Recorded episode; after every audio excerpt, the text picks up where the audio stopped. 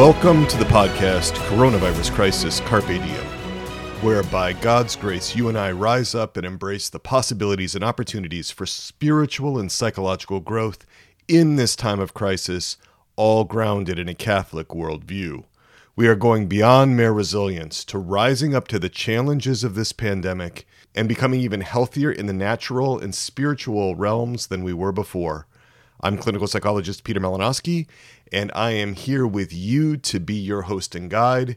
This podcast is part of Souls and Hearts, our online outreach at soulsandhearts.com, which is all about shoring up the natural foundation for the Catholic spiritual life, all about overcoming psychological obstacles to being loved and to loving.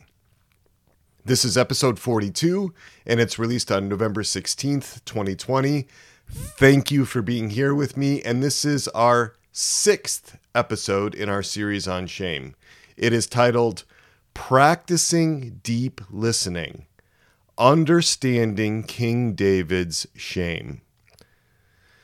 We're really going to go into, in much more depth, how to listen. This episode is like a mini course in different levels of listening and how to perfect that. So I'm really excited to bring that to you.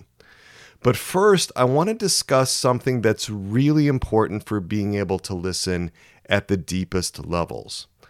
I am an internal family systems therapist. I have completed levels one, two, and three training of IFS, as it's called, internal family systems, which was developed by Richard Schwartz.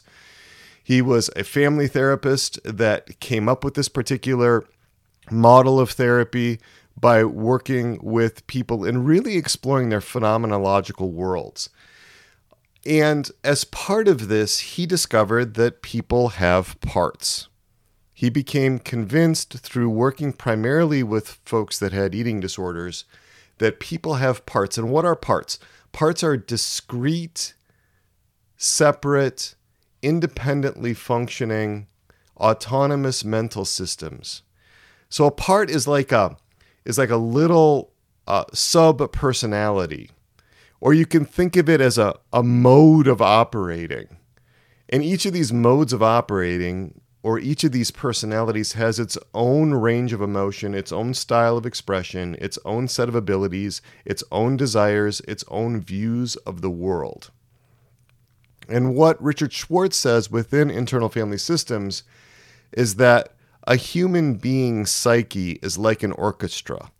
It is both one, it is unitary, like an orchestra is young, is one, but it's also multiple, just like an orchestra has a conductor and an orchestra has musicians, right? So there is this sense of there being a whole made up of parts.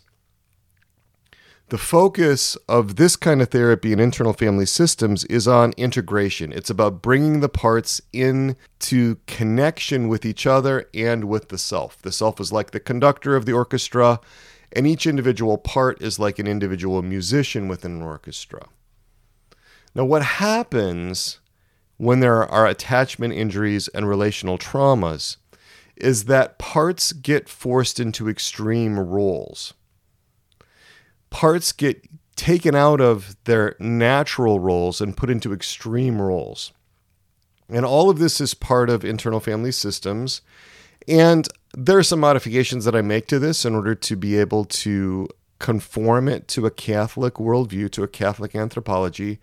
I'm super excited because we're going to get into parts and multiplicity and this model of self much more in January when we reopen the community to uh, to new members. We're going to actually have a course in this as part of the community so you can learn much more about it. But I'm going to give you some of the bare bones of it right now so that you can use it to deepen your capacity to listen, both to listen to yourself and to listen to other people.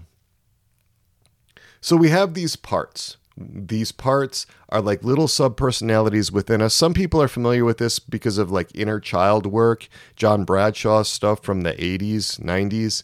You know, the idea that within us we have this little child. Many people are familiar, for example, with an inner critic that constantly rides us in the attempt to try to make us perform better.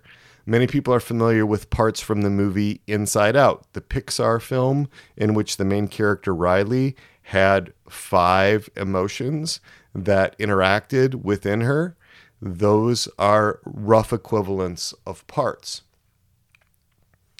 Now, these parts of us, they fall into three major roles. One role is to be exiled. This happens to the most sensitive parts when they become injured or outraged. And they wind up carrying burdens burdens of shame, burdens of anger, burdens of depression or hopelessness, other kinds of burdens. These parts were the ones that endured exploitation, rejection, or abandonment by other people in external relationships.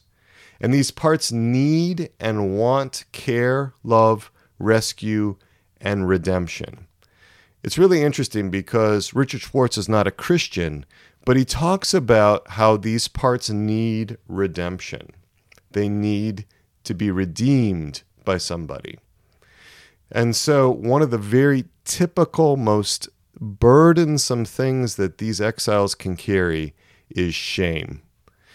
Shame. And that's what we've been focusing on in this whole series over the last six episodes parts that carry shame. And that's what we're going to be looking at in the life of King David, going back to his childhood. So exiles, they're the most sensitive parts. They've been they've been the ones to carry the brunt of exploitation, rejection, and abandonment. They need love and care, rescue and redemption. But because they have such intense feelings, because they have such intense desires, because they threaten to overwhelm the person's system and take them out of the window of tolerance, because they threaten this destabilization, other parts come in to suppress them, to banish them, to try to move them away from consciousness. They take these parts right into the unconscious and essentially try to lock them up, restrain them, constrict them, so that the person doesn't get overwhelmed by the intensity of the emotions and the desires and the impulses. So there are manager parts that that's the second major category of roles that parts have. These are protective parts, they're strategic parts. They work on controlling the environment and keeping things safe. They're very focused on maintaining safety, on regulating the system, and they will use a variety of different coping mechanisms to be able to do that. This includes numbing out, passivity, withdrawing, obsessing or ruminating about things, can involve uh, somatic complaints, can involve hypervigilance, ways that parts often maladaptively, but still under the effort of trying to keep things safe so that a person can function in day to day life. Then there are also firefighter parts. So we've talked about the exiled parts that carry the burdens of shame and despair and hopelessness and rage. Um, that are very sensitive parts that want to break through into conscious awareness in order to be seen, in order to be heard, so that they can be addressed, so that they can be redeemed. And then you have the managers that are trying to manage the day to day functions and that also serve to suppress the exiled parts that carry those intense burdens. But there's also firefighters. And these firefighters, they stifle, anesthetize, or distract from the intense feelings of the exiles when the controls put in place by the manager parts have have uh, become compromised in some way. And firefighters don't have any concern for the consequences. They are they are working in this red alert type of mode where they are doing whatever they can to try to to protect against the intensity of the exile's experience.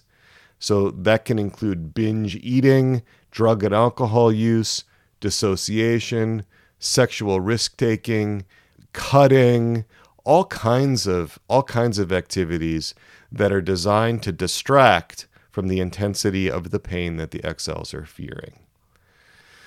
As we discussed, parts can take over a person, like in the movie Inside Out, where, for example, the angry part takes over the control panel of the main character, Riley. And in IFS, internal family systems, we call that blending. What is that blending? Well, in order to talk about blending, I've got to talk a little bit about the IFS concept of the self. IFS defines the self as the seat of consciousness, the seat of consciousness. The self can be overwhelmed or occluded by parts. In other words, parts can blend with the self and basically take the self out of commission. Parts can take over the role of conducting the orchestra, and when they do that, they don't do a very good job. But when the self can accept and love the parts, those parts can transform back into who they were designed to be, who they who they were meant to be. So the self is like this active inner leader. This is much more than mindfulness. Mindfulness is about awareness of what's going on within oneself.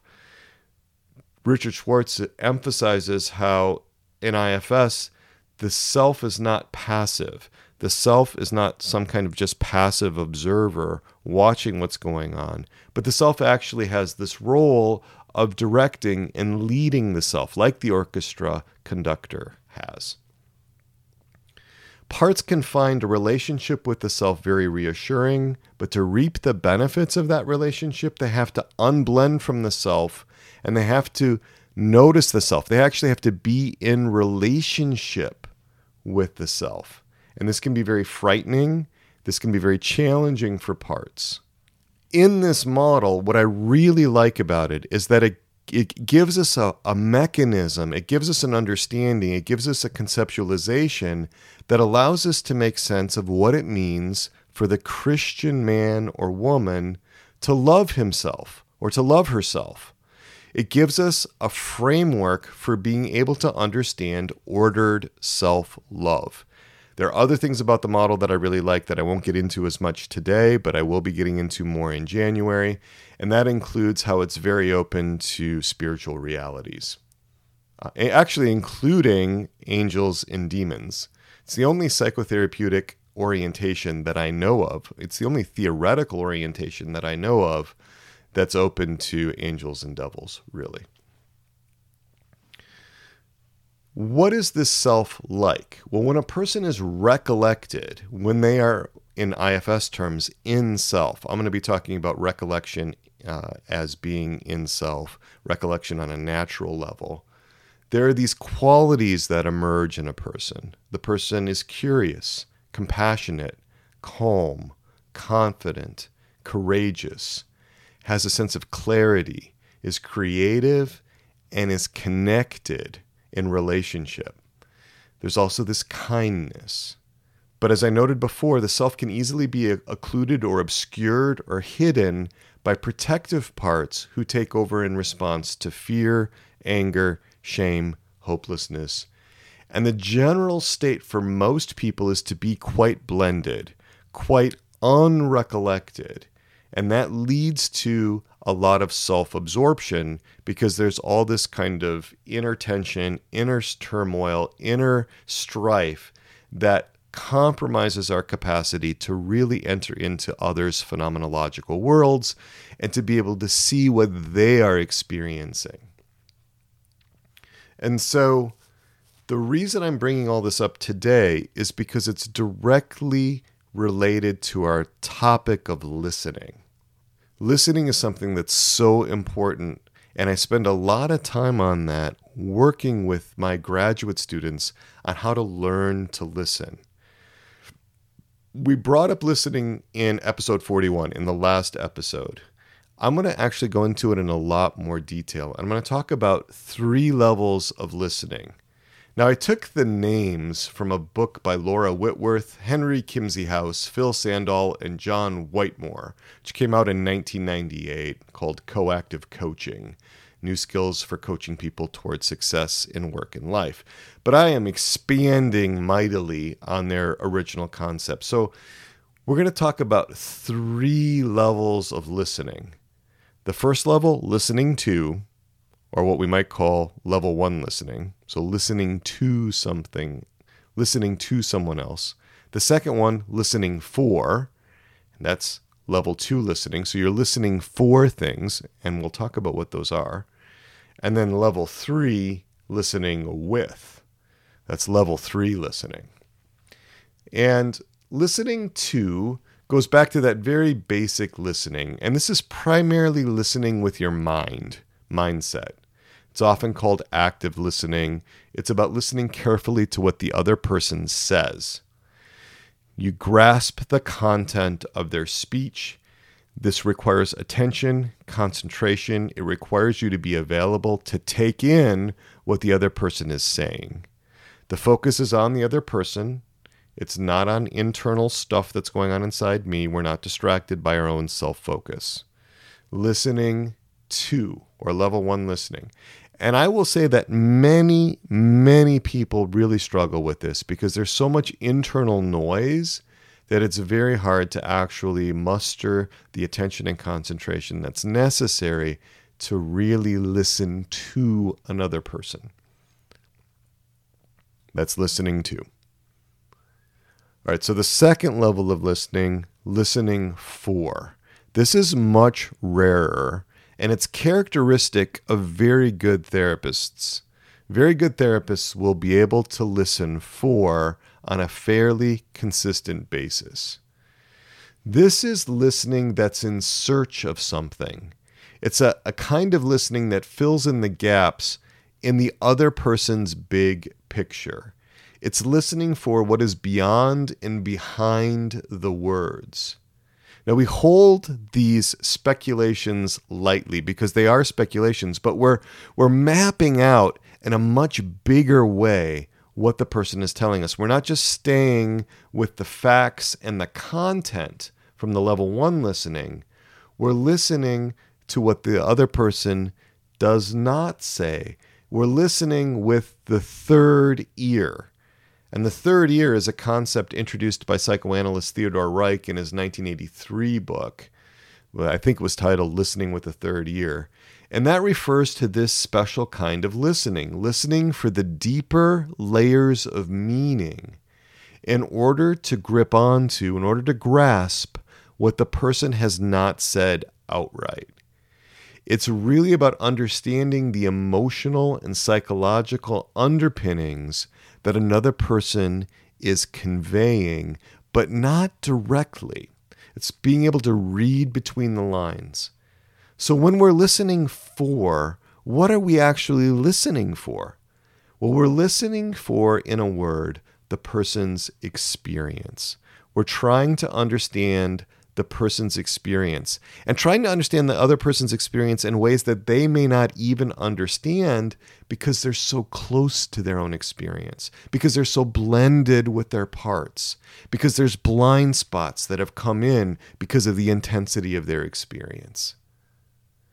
So, what, what are we listening for in this level two listening? We're listening to really grip on to the other person's experience. And that includes understanding their emotions, their intentions, their thoughts, their desires, their attitudes towards the world. You know, is the glass half empty or half full? That's a really common one. We're trying to understand and listen for their impulses. We're listening for their worldview in the moment that they're sharing with us. What, how are they seeing the world in that moment? What is their working model of the world? What are their assumptions about life? What are their assumptions about the cosmos? What are their assumptions about God and religion? What are their values?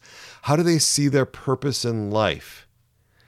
And then I listen also for how do they see themselves? What is their identity in this moment? How are they seeing themselves? How are they defining themselves?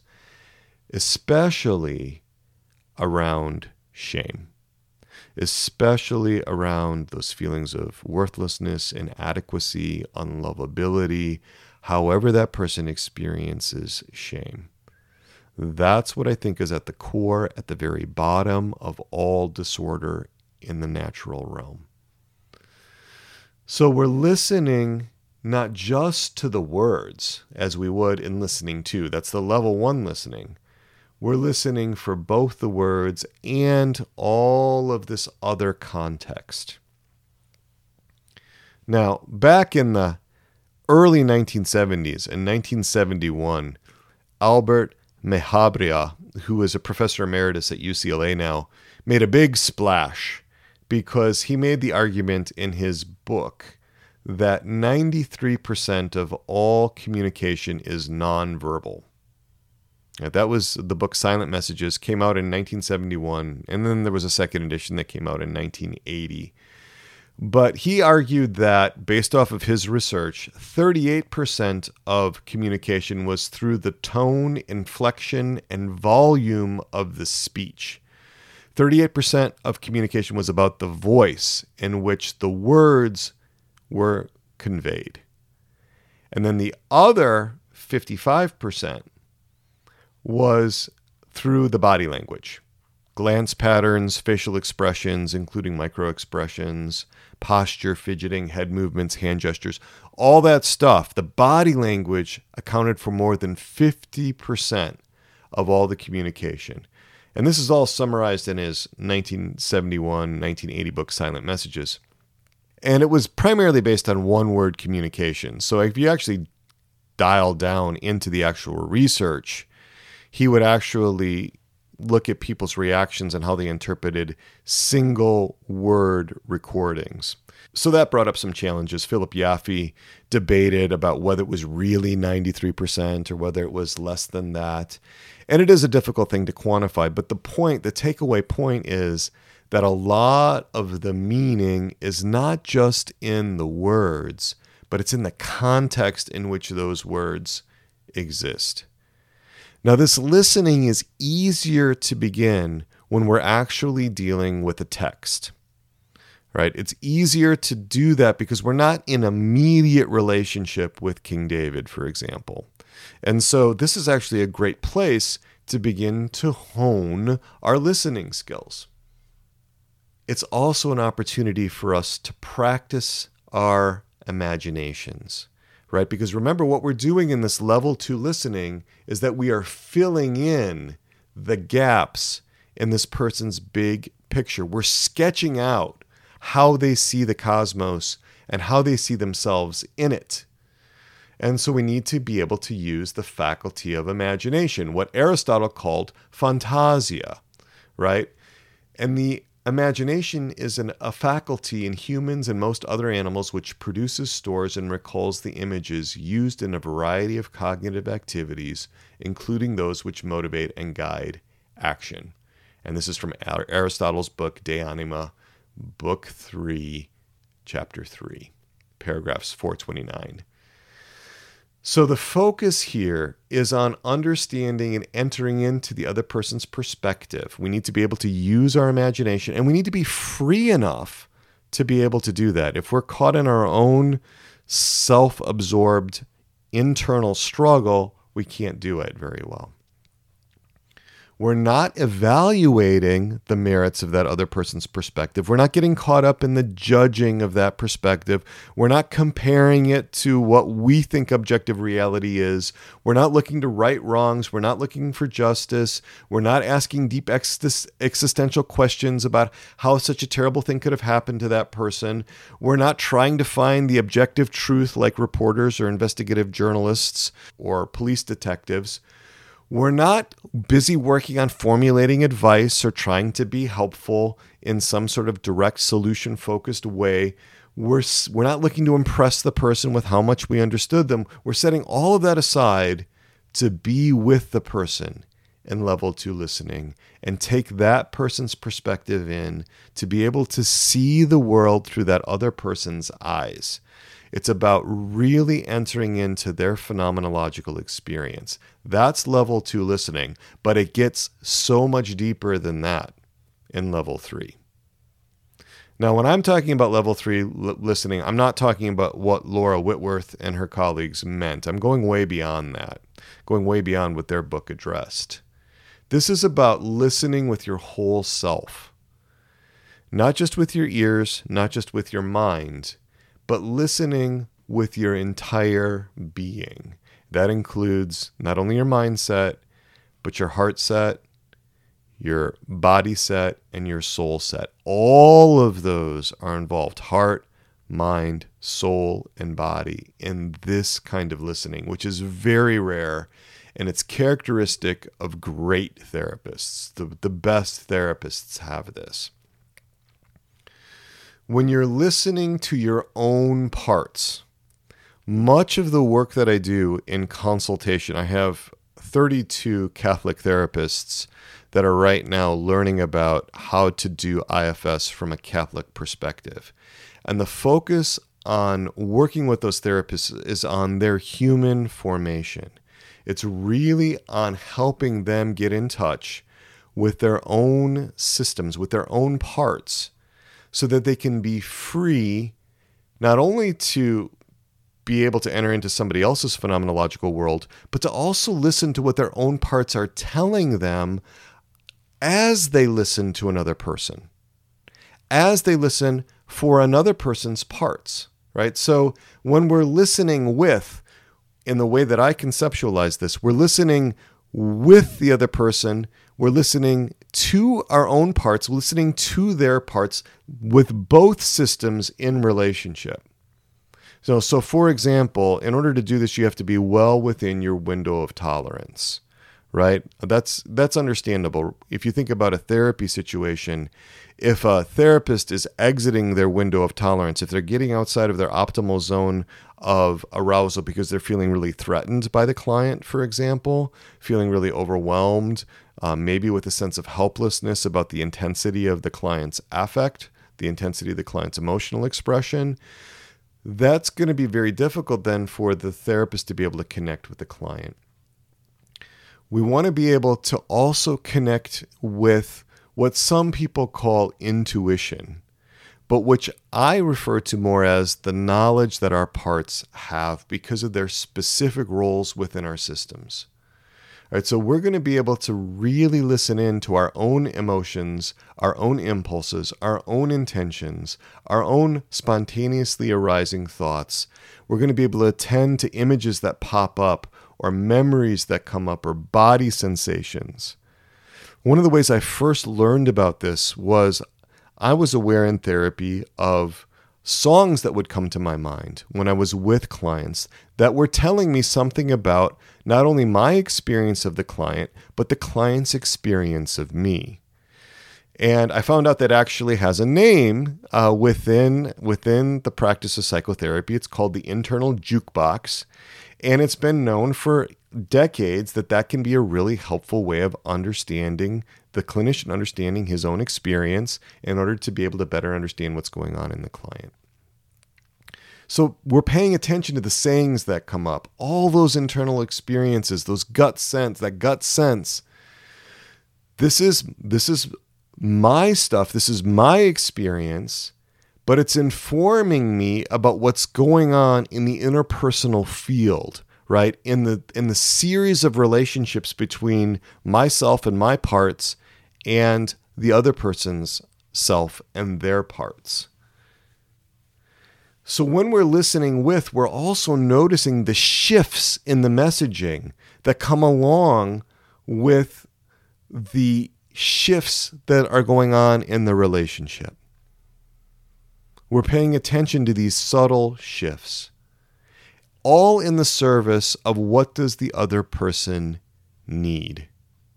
What do they need? We're using the self as an instrument and we're tuning that instrument into a frequency that the other person is communicating on, almost like dialing in a radio, a radio tuner. So there's curiosity with this. Why am I reacting this way? Why did this just happen within me? And when you can listen at that level, your capacity to love another person becomes greatly enhanced. That's why we're talking about this. So that's level three listening, listening with your whole self, listening with your heart, with your body, with your mind, and with your soul, paying attention to what's resonating and not resonating within you. And the reason why it's so important for people to know ourselves, right? Remember that old mandate from Socrates, right? Know thyself. And we also hear this reflected in in Jesus, right, in the gospel. Remove the beam from your own eye so that you can see clearly to remove the speck from your brother's eye. You can understand that, of course, in terms of vices. You can understand that in terms of the moral life. But you can also understand that in terms of the natural realm, in terms of the emotional life or the psychological life. So we're going to listen now to David's childhood, and we're going to listen to how that impacts him in his adulthood. And again, as I mentioned in the last episode, there could be all kinds of historical mistakes here. Admittedly, much of what I'm pulling together here is speculative. I believe it to be accurate, but there's no way to prove a lot of it. And there is, like I said, some speculation here. The important thing is to not get everything right. The important thing here is to practice the capacity to enter into another's phenomenological world and to be able to understand what's happening there. So, we're going to be listening at these three levels and you you are I am inviting you to listen at whatever level you can. And we're going to continue to grow in that listening. So, episode 41, the last episode, I proposed the argument that Jesse did not know that David was his son until it was revealed by the prophet Samuel coming to anoint the next king of Israel. David was raised in the household of Jesse as the illegitimate son of Nitzavit, whose father was unknown. And David's brothers originally wanted to kill their mother by stoning her because they believed she had committed adultery. And that, of course, would have also killed the unborn baby David within her womb. Jesse intervened out of love for his wife or his former wife, depending on how you look at it. But from the time of his birth onward, Nitzavit's son David was treated by his brothers as a disgrace, as a social outcast, as a person worth nothing. And, you know, this gets around. The other townspeople noted the conduct of his brothers. The rest of the community likely assumed that young David was a treacherous sinner full of all kinds of wrongdoing, full of all kinds of evil in his soul. Otherwise, why would he have been so rejected? So, some part of David bore the pain of shame. He was shamed in spades. He was rejected, he was ridiculed, he was condemned, he was misunderstood, and a part of him carried the burden of all of that, carried the experience of all of that. Not all of him carried it because otherwise it would have been impossible for him to function. But a part of him carried that, and that part was generally kept in the unconscious. Why was it buried in the unconscious by his protector parts? So that he would not be overwhelmed by the shame. So parts step in to take on the burden. One of David's sensitive parts gathered all the shame and did its best to quarantine it, to, to, to contain it, to hold it so that it didn't have to be held by all of him, just by this one part of him. And we can see that shame being spoken for in Psalm 69. And I won't read the whole psalm again, but I'll highlight some parts of it. We read the whole psalm in the last episode, but I'm going to highlight some parts of this. What I'm going to stress is that David also trusted in the Lord. We're complex beings, us human persons. We're complex beings. We carry all kinds of things that go on within us. Here is David speaking again, and according to the Jewish tradition, this was about his youth and adolescence. Save me, O God for the waters have come up to my neck. I sink in the deep mire where there is no foothold. I have come into deep waters, and the flood sweeps over me. All right, so he's speaking metaphorically. He's not actually being drowned in physical water or mire or you know deep waters. What is he being overwhelmed with? He's being overwhelmed with his experience. His exiled parts have broken to the surface and they are showing what the intensity of their burdens are. So he is dealing with his shame. We'll get to that in a minute because he um, he talks about that also in Psalm 22. He's coming to deep waters, but he is also relying on God. He's turning to God. He's not totally overwhelmed and taken over by his by his exiled parts. He's struggling, he's weary with crying, his throat is parched. He just he says this in verse 3, "My eyes grow dim with waiting for my God."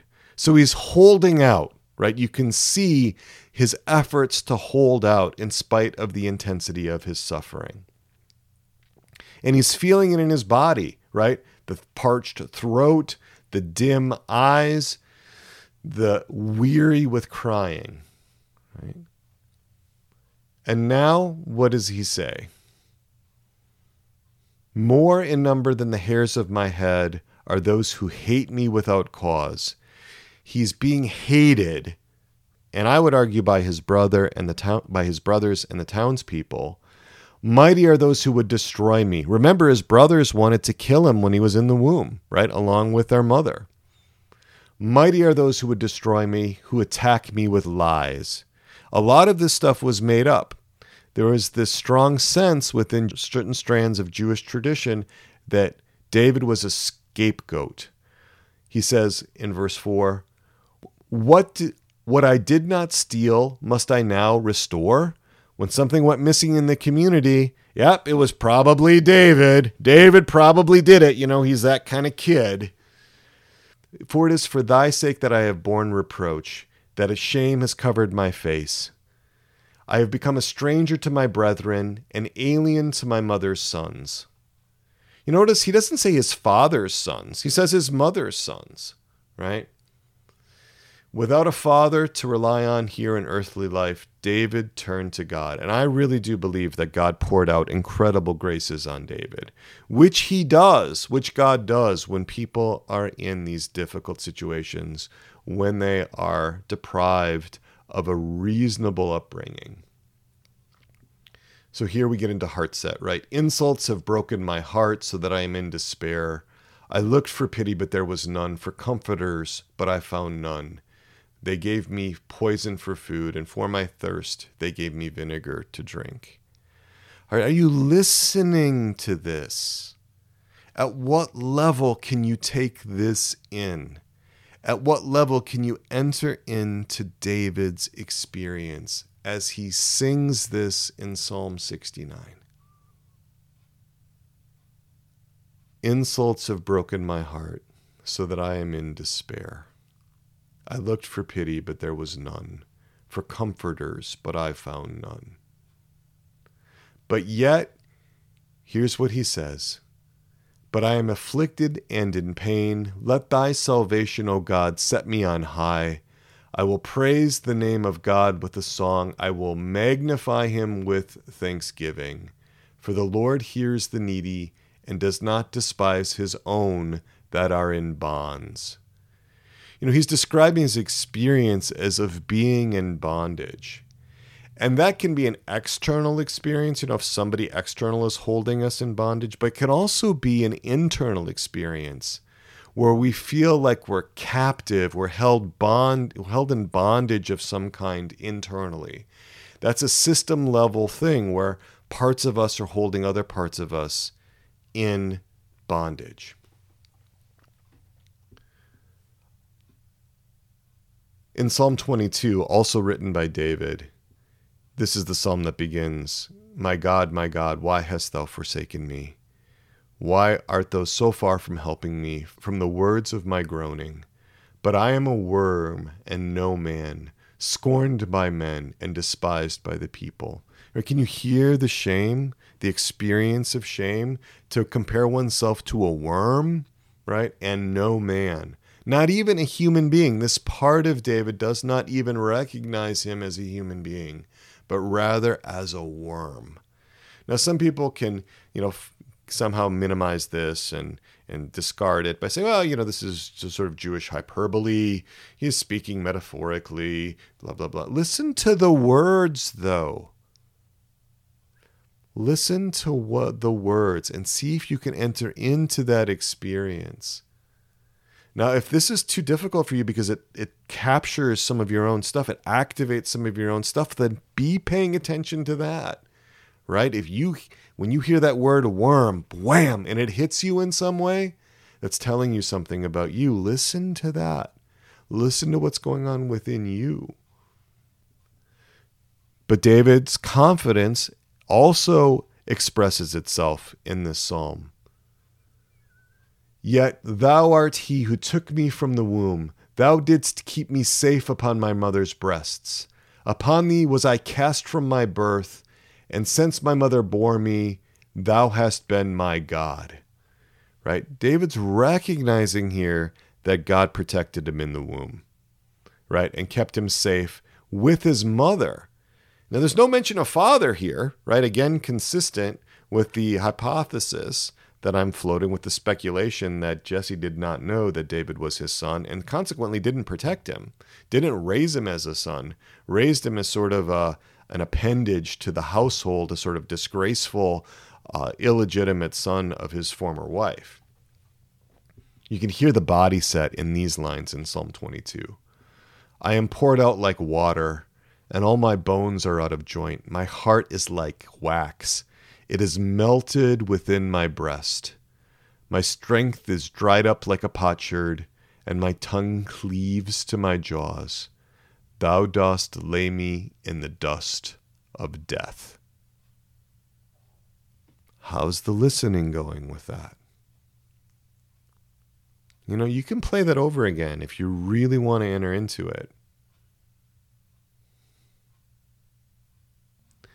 And then at the end of the psalm, David again affirms the glory of God, right? Praises God and affirms that God, that he knows that God will hear him and listen to him.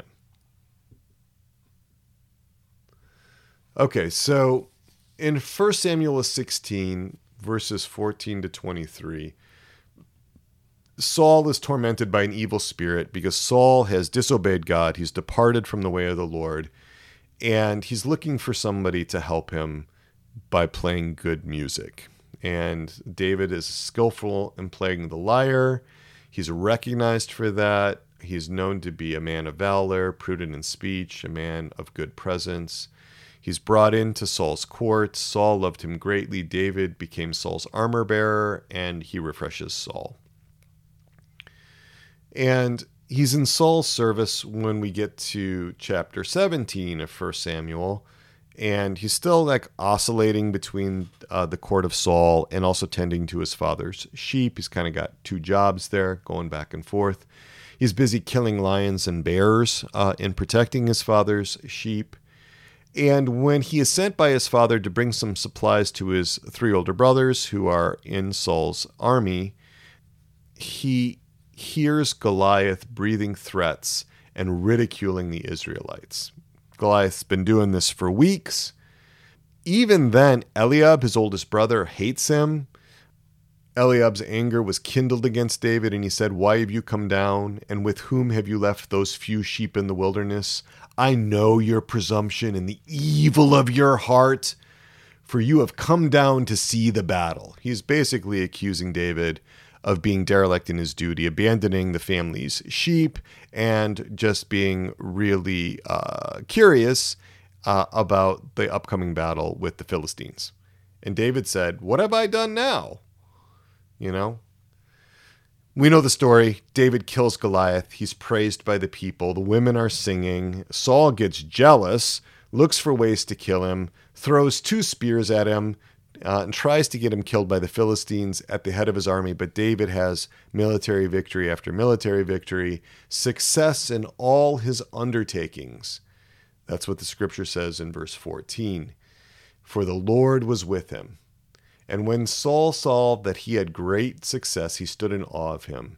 But all of Israel and Judah loved David, for he went out and came in before them. There's lots of evidence that God loved David. If you go back to David's name, what does it mean in Hebrew? Well, it means beloved. He had three anointings. He was anointed in Bethlehem as a shepherd boy in 1 Samuel 16. That was the first anointing. Then he was anointed as king over Judah at age 27.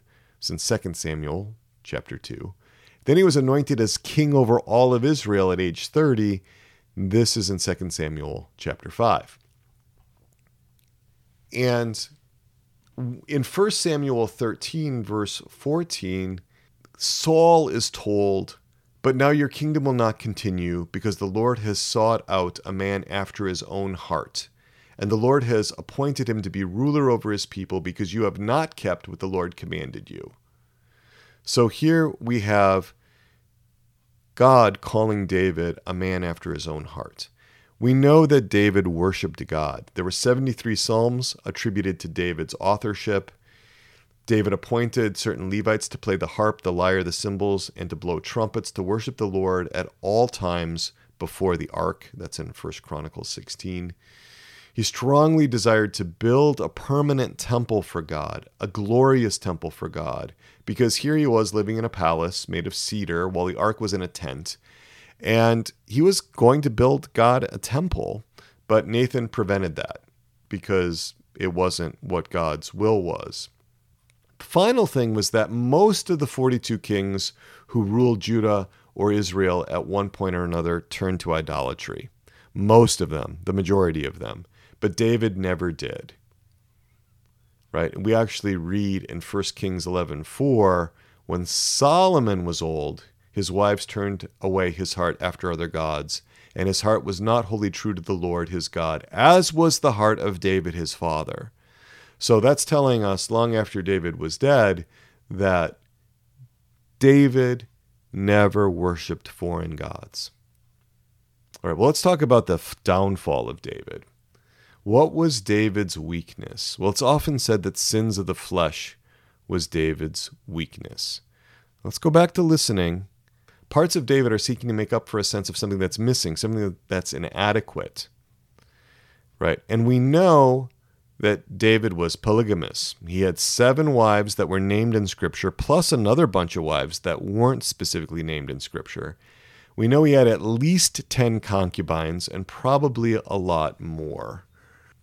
And this goes against the, the command in Deuteronomy 17, verse 17, where Moses says that the future king of Israel shall not multiply wives for himself, lest his heart turn away, nor shall he greatly multiply for himself silver or gold. So there was this command in Deuteronomy not to multiply wives, but we know that there were, you know, dozens of wives and concubines that David had.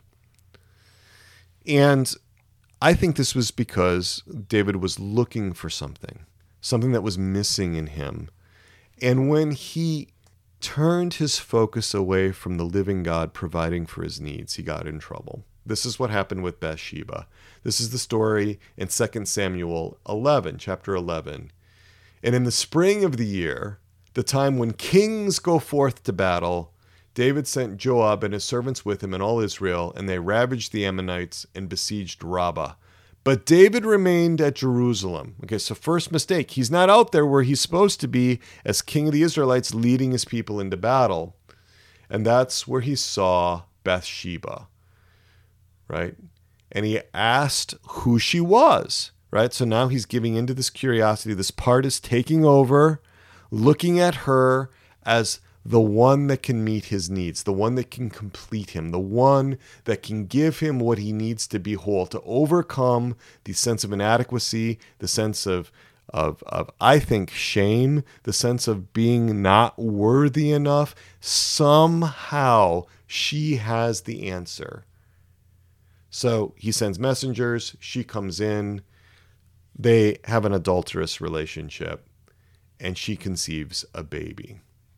She sends a message back to David I am with child. Listen, Listen, enter into the story here. Bathsheba is now pregnant. David's going to try to cover his tracks. He summons Uriah back to the palace. Uriah was up at the front battling the Ammonites. When Uriah arrived, David tries to send him home so that when the baby's born, everybody will assume that it was just Uriah's son, not David's. Um, but Uriah was a man of honor, and he refused as long as his troops were, were toughing it out on the battlefield. He refused to have the comforts of home. He was going to sleep on the floor in the palace. He, David couldn't make him go home. So David had him killed. He sent Uriah's death warrant in a sealed envelope back with Uriah to Joab, the general, basically putting Uriah on the front lines and then commanding the troops to withdraw, leaving Uriah in an undefended and untenable position that would lead to his death. Then in 2 Samuel 12, Nathan comes back to David and says this Thus says the Lord, the God of Israel I anointed you king over Israel. I delivered you out of the hand of Saul. I gave you your master's house and your master's wives into your bosom, and gave you the house of Israel and Judah. And if this were too little, I would add to you as much more. Why have you despised the word of the Lord, to do what is evil in his sight? You have smitten Uriah the Hittite with the sword, and have taken his wife as to be your wife, and have slain him with the sword of the Ammonites. Now therefore the sword shall never depart from your house, because you have despised me, and have taken the wife of Uriah the Hittite to be your wife. Thus says the Lord Behold, I will raise up evil against you out of your own house and I will take your wives before your eyes and give them to your neighbor, and he shall lie with your wives in the sight of the sun. For you did it secretly, but I will do this thing before all Israel and before the sun. David said to Nathan, I have sinned against the Lord. And Nathan said to David, The Lord also has put away your sin. You shall not die. Nevertheless, because by this deed you have utterly scorned the Lord, the child that is born to you shall die just take that in. I mean, not a bad time to stop. Maybe pick this up, 2 Samuel 12, read it. Really enter into the characters. It's given to us in Scripture. It's not just the words on the page, but it's all of the story, right? Listening at those three levels listening to, listening for, listening with. I think David had a deep sense of shame, a fundamental sense of inadequacy that he looked to be met by women. He was looking to different women to have his needs met. Woman after woman after woman after woman after woman. That's how you get seven wives. That's how you get 10 concubines. And that's at a minimum. He may have had four or five times that number. David may never have been really known by anybody other than God and maybe his mother in his father's house. And then he rockets to stardom, right? He's idealized people. Women women are singing his praises, right? Saul has killed his thousands, but David has killed tens of thousands. Well, at that point he'd only killed one, right? He had just killed Goliath. That's going back to when he was an adolescent. You know, his mother was the one that loved him. It's natural that David would look for love in the arms of women, I think right? When he was recollected, when David was focused, when he had the good before his eyes, when he was looking to God to have his needs met, when he then he acted in benevolent ways and he was pleasing to God. But his parts need redemption, just like all of our parts need redemption. There's this inclination to drift away from God David drifted away from his responsibility of being with his soldiers, which put him in a near occasion of sin, to be oogling the neighbor women from the roof of the palace. You know, brought in the wives, brought in the concubines, brought in Bathsheba. There's this lust and shame cycle where he was overwhelmed and overtaken by a part. All right, now we're at the point where we can assess David in his silence in this whole terrible situation with the rape of his daughter, Tamar. Right? We're now at the point where in the next episode, we're going to go back to where we were in episode 40. We're going to go back and listen at these three levels to that whole story again to be able to understand the experience of the major characters Absalom, Amnon, Tamar, and David. We're going to look at those four in particular. We'll also look at some of the other more minor characters in that story as well. Again, really wanting to listen with that third ear, listening also to what's happening within us. Fortunately, the story of David ended well. He's honored as a saint in the Catholic Church. He's listed in the Roman Martyrology on December 29th. You can actually look that up. Historically, his feast day was was celebrated on December 29th. He made it to heaven as imperfect as he was. So there is redemption. There was redemption for David in all of his parts. All right, so what am I going to ask you to do? I'm going to ask you to practice this listening and see how far you can go. I'm going to ask you to practice listening to another person really listening to your spouse, for example. Spouses have this way of activating all kinds of stuff with, within us, by the way. You know, so this active listening, this listening to, this listening for, and this listening with, this can be much more difficult with a spouse than it might be with other people because of the history and because of the baggage that has accrued within the relationship. So, so see how far you can go. Just be deliberate and intentional about it. You can listen to the first part of this podcast again if you want to review what that active listening sounds like, what those different levels of listening are. Now, that might be too much right? Sometimes listening to anybody else is overly activating for people who have a history of trauma. So then I'm going to suggest that you go back and read. Read 2 Samuel 11. Read 2 Samuel 12. See what you can understand between the lines. You might practice this on thinking about Bathsheba's experience. We know little about her.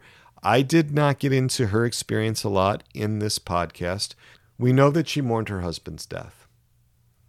All right, I'm going to also invite you to share this podcast. There's somebody you know that could really benefit from this if you take some if you take some time and think about it. So I'm going to invite you to share it, let people know, email your friend, call them up, text your friend, share it on social media. We've got buttons on our website at soulsandhearts.com backslash coronavirus hyphen crisis. Get the word out there. You can also get on the waiting list to rejoin our community. I'm super excited about the community overhaul that I'm doing. We are going to have, starting in 2021, just an amazing program. I am I am really blessed to be able to bring this to you. The community that we have here, the Resilient Catholics Carpe Diem community, is pivoting to be much more about internal family systems. And the first thing we're going to do when the community reopens is to have a real course on what that is so that you can understand that better. Because I have found that to be so helpful in helping people not only have integration in the natural realm, but it has been so helpful for people to understand themselves, for understanding other people, for being able to love themselves, for being able to love other people, and to really shoring up the natural foundation for the spiritual life. So, get on the waiting list, soulsandhearts.com backslash RCCD. You'll know immediately when we're reopening that community and you can get back in. We had a great discussion on trauma, shame, and spirituality on November 11th. If you're in the RCCD community, that uh, that audio recording is online now. It's up on our app, and you can listen to that. On Friday, November 28th, from 4 o'clock p.m. to 5:15 p.m. Eastern Standard Time, we're going to have office hours for RCCD members. All right, that's the day after Thanksgiving. A lot of you will be available. 4 o'clock to 5.15 Friday, November 28th. There will be a sign up for the RCCD members. We're going to talk about whatever you want to talk about that's been coming up for you in the podcasts.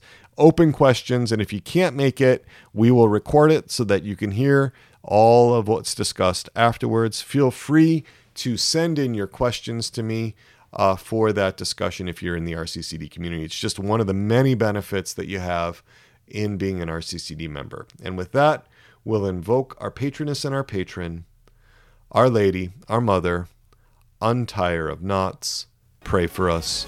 St. John the Baptist, pray for us.